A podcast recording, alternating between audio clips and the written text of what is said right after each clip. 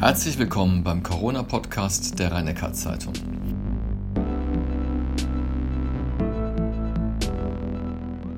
Heute geht es unter anderem um das Thema, weshalb ein Impfpass für Corona-Geimpfte nicht unbedingt der Weisheit letzter Schluss sein kann.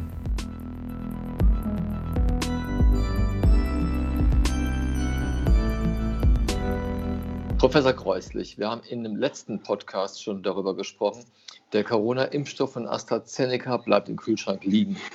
Wer sollte jetzt neben Lehrern, Erziehern und Vorerkrankten Ihrer Ansicht nach schnell in der Prioritätenliste nach oben rutschen? Es ist schwierig. Ähm, die Prioritätenliste wird ja ständig verändert und das macht das Verständnis und die Akzeptanz nicht höher. Es gab ja eine Empfehlung seitens des, der, ähm, des Ethikrates und der Ständigen Impfkommission, die eine, eine abzuarbeitende Prioritätenliste in verschiedenen Stufen empfohlen hat. Äh, Im Moment ist von der aktuell abgewichen worden, aus politischen Gründen, Lehrer, Erzieher etc. Und jetzt gibt es, nicht überraschend, eine intensive Diskussion, wer sonst nach oben rutschen sollte. Denke, es wäre überhaupt kein Problem zu sagen, wir haben eine Prioritätenliste und wenn wir genügend Impfstoff für die nächste Gruppe haben oder für den Beginn der nächsten Gruppe, kommt die halt dran.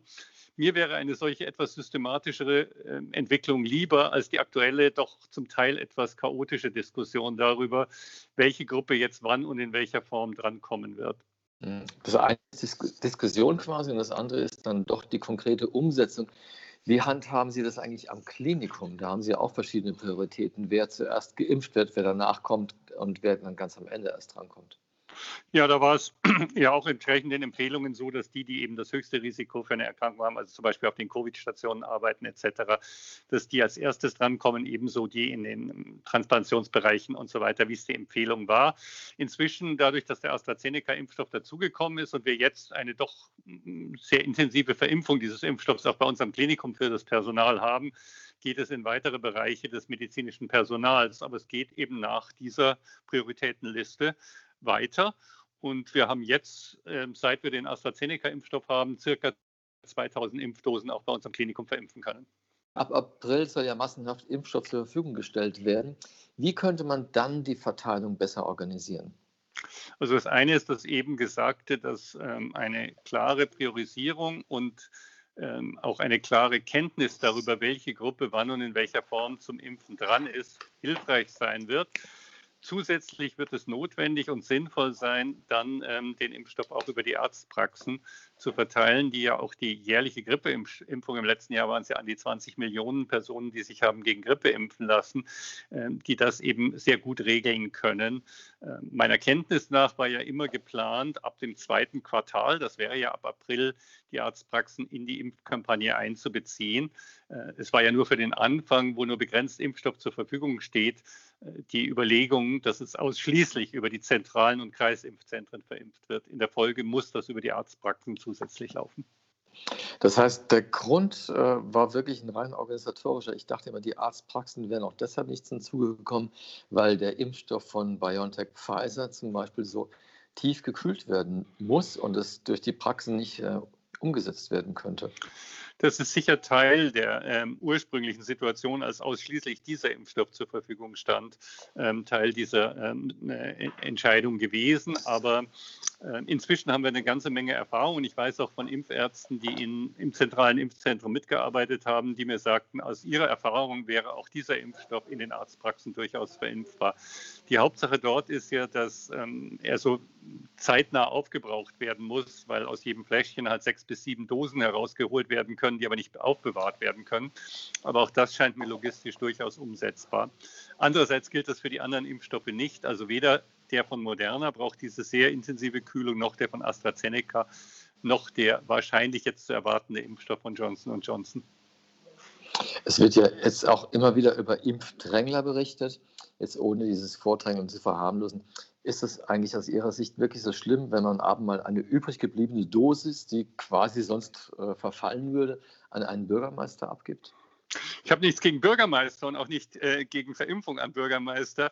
Auf jeden Fall ist es sinnvoll, dass, dass, jede, Impf, jede übrig gebliebene äh, Impfung oder jede nicht verimpfte äh, Dosis möglichst zeitnah äh, verimpft wird. Auch da muss man unterscheiden. Der BioNTech-Impfstoff, wie eben gesagt, ist ein Impfstoff, den man nicht länger lagern kann. Den AstraZeneca kann man auch bis zum nächsten Tag in den Kühlschrank stellen oder bis nächste Woche.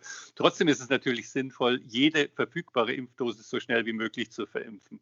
In anderen Ländern hat man dafür dann, ich nenne es mal, Warte- oder Bereitschaftslisten eingeführt. Personen waren registriert mit ihrer Telefonnummer und wurden dann von der Liste herab runter telefoniert und informiert, sie können heute Abend noch ins Impfzentrum kommen und heute Abend ihre Impfdosis bekommen, auch wenn sie in der Prioritätenliste vielleicht noch etwas weiter hinten waren.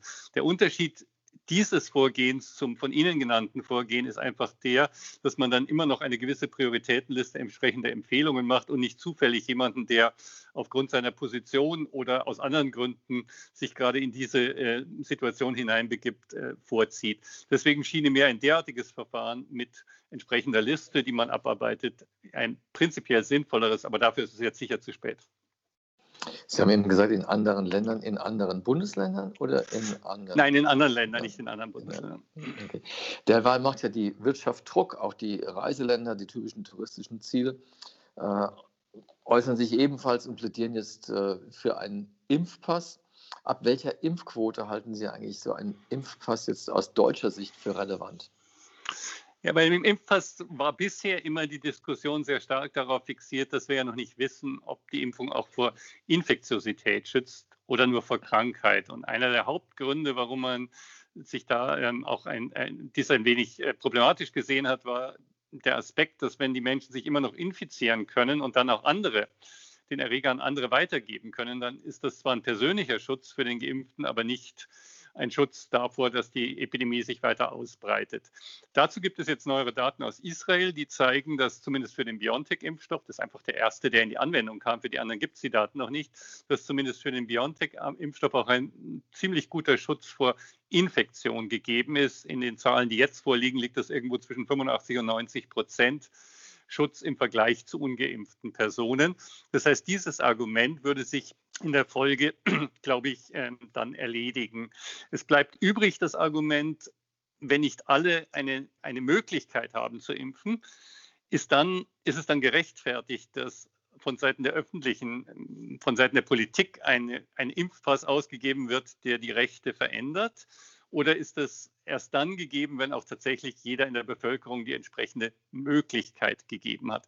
Ich glaube, die Frage ist nicht so sehr, welche Impfquote erreicht wird, sondern wie wir die Gleichbehandlung von verschiedenen Personen in, ähm, in, in, in dieser Vorgehensweise einschätzen. Zum anderen, und das hatte ich in einer, einem unserer letzten Gespräche schon mal angemerkt, was ist mit den Personen, die eine Erkrankung durchgemacht haben und auch Antikörper haben und die immun dagegen sind? Will man nur die Geimpften äh, in, in, in, entsprechender Weise dann ausnehmen oder gilt das auch für Personen, die Antikörper haben? Und wie will man das äh, belegen? Also da scheinen mir durchaus noch einige Fragen nicht ganz geklärt zu sein. Offen ist, offensichtlich ist es so, dass bestimmte Reiseveranstalter oder Unternehmen die Möglichkeit haben, bestimmte Voraussetzungen äh, zu schaffen. Wie man es im, im Rahmen der allgemeinen Politik regelt, da bin ich nicht ganz sicher, was der beste Weg wäre. Und ich glaube, es ist wirklich eine Diskussion, die etwas weitergehen muss und nicht einfach so gehen soll, wer geimpft ist, der hat dies oder jenes. Jetzt hatte der Deutsche Ethikrat einen Impfpass oder Privilegien für Geimpfte abgelehnt. Äh, würden Sie sagen, ja, das quasi jetzt auch in Abwägung dessen, was Sie eben gerade geäußert haben, ist es schon ein erheblicher Grund, dass man sagt, nein, eigentlich ist ein Impfpass nicht durchsetzbar? Also meiner Kenntnis nach hat der Ethikrat gesagt, zum jetzigen Zeitpunkt ist das nicht geeignet. In der Zukunft sollte man darüber nach oder kann man darüber nicht sollte, sondern kann man darüber nachdenken. Das ist mein Kenntnisstand und ich glaube, man muss jetzt die Voraussetzung dafür schaffen, welche Regelungen sollen für wen gelten. Ich verweise aber nochmal auf den Gleichheitsgrundsatz, wenn ich Geimpfte und Personen, die die Krankheit durchgemacht haben und ebenfalls Antikörper dagegen haben, unterschiedlich behandle, habe ich auch wieder ein Problem. Hm. Wenn Sie jetzt diesen wirtschaftlichen Druck, der doch ziemlich wächst, ist auch gerade in diesen Tagen nehmen, haben Sie die Befürchtung, dass jetzt in der kommenden Woche dann doch zu schnell wieder gelockert wird? Die Hauptbefürchtung ist, dass es ähm, ein bisschen planlos geschehen könnte, weil unterschiedliche Lobby und ähm, Druck Situationen dann zu Entscheidungen führen, die vielleicht systematisch nicht ganz so überzeugend sind. Das kennen wir ja auch aus der Vergangenheit, dass manchmal Entscheidungen getroffen wurden, äh, die dann schwierig aufrechtzuerhalten waren, weil die Vergleichbarkeit zu anderen Bereichen nicht so ganz gegeben war. Ähm, es schien mir sinnvoll, hier ähm, entsprechend der Ausbreitungswahrscheinlichkeit und dem Risiko tatsächlich rationale Entscheidungen zu treffen und nicht ausschließlich, nicht, nicht zu sehr auf die Partikularinteressen zu hören, die immer in den Vordergrund gestellt werden. Die Gefahr ist, dass das eine sehr starke Rolle spielt, dann aber auch sowohl juristische als auch in der Gesellschaft äh, Probleme entstehen können. Dann greifen wir konkrete Beispiele auf. Die Friseure öffnen am Montag, das ist, glaube ich, bundesweit auch der Fall. In Bayern öffnen demnächst die Baumärkte, aber nicht die Gärtnereien. Da sehen Sie auch eine gewisse Unlogik darin. Ja, da sehe ich eine gewisse Unlogik drin und das ist genau das, was ich meine. Es ist sehr schwierig zu sagen, der darf, der darf nicht. Das Robert-Koch-Institut hat gestern oder vorgestern, glaube ich, ähm, gerade eine Empfehlung oder einen Vorschlag rausgebracht, wo sie verschiedene Bereiche mit dem Infektionsrisiko und der Bedeutsamkeit für die Infektionsausbreitung. Das eine ist ja das Risiko und dann kommt es auch darauf an, wie viele Menschen dort tatsächlich hineingehen, korreliert hat und daraus kann man schon gewisse Überlegungen ableiten, die zum Beispiel sagen würden, dass der Einzelhandel eine geringere Rolle für die Infektionsausbreitung spielt. Das geht auch aus der RKI-Empfehlung hervor. Und dann kann man gerade noch in Kombination, dass man begrenzte Personenzahlen zulässt oder auch Terminfenster bucht, wie wir, glaube ich, letzte Woche besprochen haben, kann man sehr gut vorstellen, dass man in dem Bereich etwas macht. Ein Gartenmarkt, wo man möglicherweise dann sogar im Freien sich aufhält, ist natürlich im Grunde ein viel geringeres Problem als viele andere Bereiche. Sinnvoll wäre sicher, solche ähm, Aspekte nebeneinander zu stellen und zu sagen, das sind jetzt die Bereiche, die wir aus folgendem Grund und alle gleich behandelt öffnen können und das sind die, die eben noch nicht gehen.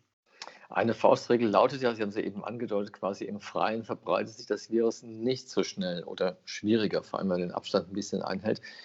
Äh, aber wie sehen Sie denn das, wie es am letzten Wochenende hier auch in Heidelberg vor den Eisdielen lange Schlangen entstanden sind oder die Menschen sich auf der alten Brücke gedrängelt haben? Ist es dann doch wieder gefährlich? Ja, Sie haben es ja gerade gesagt, der Abstand, äh, wenn man den Abstand einhält, die Tröpfcheninfektion kann auch im Freien stattfinden. Ist im Moment so ein bisschen so, dass auch manche Wissenschaftler, gerade diese Woche etwas von einem Aerosolforscher, der erklärt hat, es ist unmöglich praktisch, sich im Freien anzustecken, weil die Aerosolwolken sofort gehen. Aber eine Tröpfcheninfektion, wenn sie jemand anhustet oder, oder anspuckt, also jetzt nicht aktiv anspuckt, sondern einfach beim Reden Tröpfchen ausstößt, ist halt immer noch möglich. Und wenn sie sehr dicht beieinander sind, dann ist die Infektionsmöglichkeit gegeben. Die Wahrscheinlichkeit, ist, wenn man sich länger in geschlossenen Räumen ohne Maske aufhält, deutlich höher und die Infektionswahrscheinlichkeit ist de dementsprechend auch im Innenbereich deutlich höher als im Freien. Aber die Annahme, wenn ich 30 Zentimeter einer anderen Person gegenüberstehe und mich intensiv unterhalte, dass dann keine Infektion auftreten, ist natürlich Unsinn. Klar kann die dann auch auftreten und ich würde das Risiko nicht eingehen. Wir reden seit Januar auch über die britische Variante, auch über die südafrikanische. Die britische gewinnt jetzt doch die Oberhand. Danach sieht es aus. Jetzt Ihr heutiges Urteil, für wie gefährlich halten Sie diese Variante auch für den weiteren Verlauf der Pandemie? Ja, sie scheint ähm, im Vergleich zu den bisherigen Varianten ähm, sich durchsetzen zu können, also äh, in der Verbreitung zuzunehmen im Vergleich zu den bisherigen Varianten. Das sieht man eigentlich im gesamten Bundesgebiet und auch in vielen anderen Ländern. Ich sehe immer noch keine Daten, die zeigen würden, dass sie deutlich höheres Risiko für schwere Erkrankungen hat. Ähm, auch die Altersverteilung ist nicht viel anders. Und ähm, das Erfreuliche ist, dass in den Studien, die ich eben zitiert habe, zum Schutz vor Infektion, die in Israel durchgeführt wurden, ähm, zu dem Zeitpunkt 80 Prozent der Infektionen die britische Variante betroffen haben und auch dort äh, und, und trotz dieser äh, Vielzahl der britischen Variante eben die hohen Schutzraten, also 85 bis 90 Prozent vor Infektion, 95 Prozent vor symptomatischer Erkrankung aufgetreten sind. In einer kleineren Studie hat sich das auch in Großbritannien gezeigt, ähnliche Zahlen, 86 Prozent Schutz vor Infektion, 94 oder so Prozent vor symptomatischer Erkrankung und dort ist fast ausschließlich die neue britische Variante aufgetreten. Will heißen, zumindest für den BioNTech Impfstoff können wir sagen, der Schutz ist vergleichbar gut und ähm, sowohl die Geimpften und daraus kann ich schließen, auch die, die die Erkrankung durchgemacht haben, sind nicht stärker gefährdet durch diese Variante. Für die anderen Impfstoffe heißt das nicht, dass das nicht so wäre. Also es ist keineswegs so, dass man sagen kann, die anderen würden nicht schützen. Aber es gibt einfach noch nicht so viele Zahlen, weil die erst später in den Markt kamen und man deswegen die Untersuchungen erst etwas später durchführen kann. Und jetzt resümierend Ihr Ausblick auf den März bei derzeit steigenden Inzidenzwerten. Wie, wie wird Ihrer Meinung nach sich die Pandemie hier entwickeln? Es hängt ein bisschen von uns wie immer ab. Das ist eine Aussage, die haben wir, glaube ich, im letzten Frühjahr schon in ganz ja, ähnlicher Weise diskutiert. Ja. Mhm. Es hängt davon ab, wie wir uns verhalten, ob wir jetzt ähm, in der Situation sagen, jetzt haben wir aber wirklich genug von der Pandemie, ich übrigens auch, also jeder hat das, oder ob wir sagen, ja, aber äh, die Situation ist immer noch eine, die sich sehr schnell in eine andere Richtung begeben kann und wir müssen aufpassen. Es ist nicht allein die Politik, die entscheidet, wir öffnen oder schließen dies oder jenes, sondern weiterhin unser persönliches Verhalten spielt eine Rolle. So unangenehm das klingt, wenn man das immer wieder wiederholt, aber die Pandemie ist halt immer noch da. Die WHO warnt ja ausdrücklich vor den Langzeitfolgen von Covid-19. Es gibt so erste Erfahrungen, zumindest aus diesem ersten Jahr. Was kann man aus Ihrer Sicht tun, also auch medizinisch oder wie auch immer, um den gehaltenen Patienten besser zu helfen, die ja heute teilweise, wir berichten ja öfter auch darüber, wirklich noch sehr schlapp da, da sind, obwohl die Erkrankung Wochen, teilweise Monate zurückliegt. zurückliegt. Also wir haben zum einen die Personen, die nach einer schweren Erkrankung noch eine gewisse Zeit schlapp sind, krank sind, auch stark eingeschränkt sind in ihren Möglichkeiten. Das ist hm, allerdings bei anderen schweren Infektions- oder sonstigen Krankheitsverläufen auch so. Und dann haben wir die Gruppe von Patienten, die nicht unbedingt eine schwere Erkrankung hatten, zum Teil durchaus Verläufe, wo sie nicht mal in die Klinik mussten, sondern zu Hause in Isolierung bleiben konnten und die noch vier, sechs, acht Monate danach durchaus eine erhebliche Symptomatik, nicht nur Schlappheit, sondern auch eine Reihe anderer Symptome, eingeschränkte Lungenfunktion zum Teil und andere Einschränkungen haben. Wir verstehen es ähm, medizinisch langsam besser, dieses sogenannte Long-Covid-Syndrom, aber es ist nicht so, dass wir es im, im, im letzten Detail schon charakterisiert haben. Und im Moment ist es entscheidend, den Verlauf bei diesen Menschen genauer zu beobachten, wie schnell halt das aus und welche Maßnahmen, die man ergreifen kann, helfen dort am meisten. Medizin ist ja in vielerlei Hinsicht weiterhin eine empirische Wissenschaft, wo man Dinge, die aufgrund der Befunde, aufgrund dessen, was man erkennen kann, sinnvoll erscheinen, ausprobiert und dann evaluiert, wie sie im Vergleich zu anderen Maßnahmen helfen. Das ist momentan die Situation. Long-Covid, also Spätfolgen von Covid, wenn wir überlegen, dass die Epidemie bei uns in Deutschland im Februar, März begonnen hat, wenn wir sechs, acht Monate danach schauen, ist das erst ein paar Monate her. Insofern sind wir da noch nicht so weit, dass wir zu den genauen Maßnahmen und welche medizinischen Interventionen hilfreich sind im Detail was sagen können. Es ist im Moment tatsächlich noch Forschung. Professor Kreuslich, ich bedanke mich für das Gespräch. Gerne.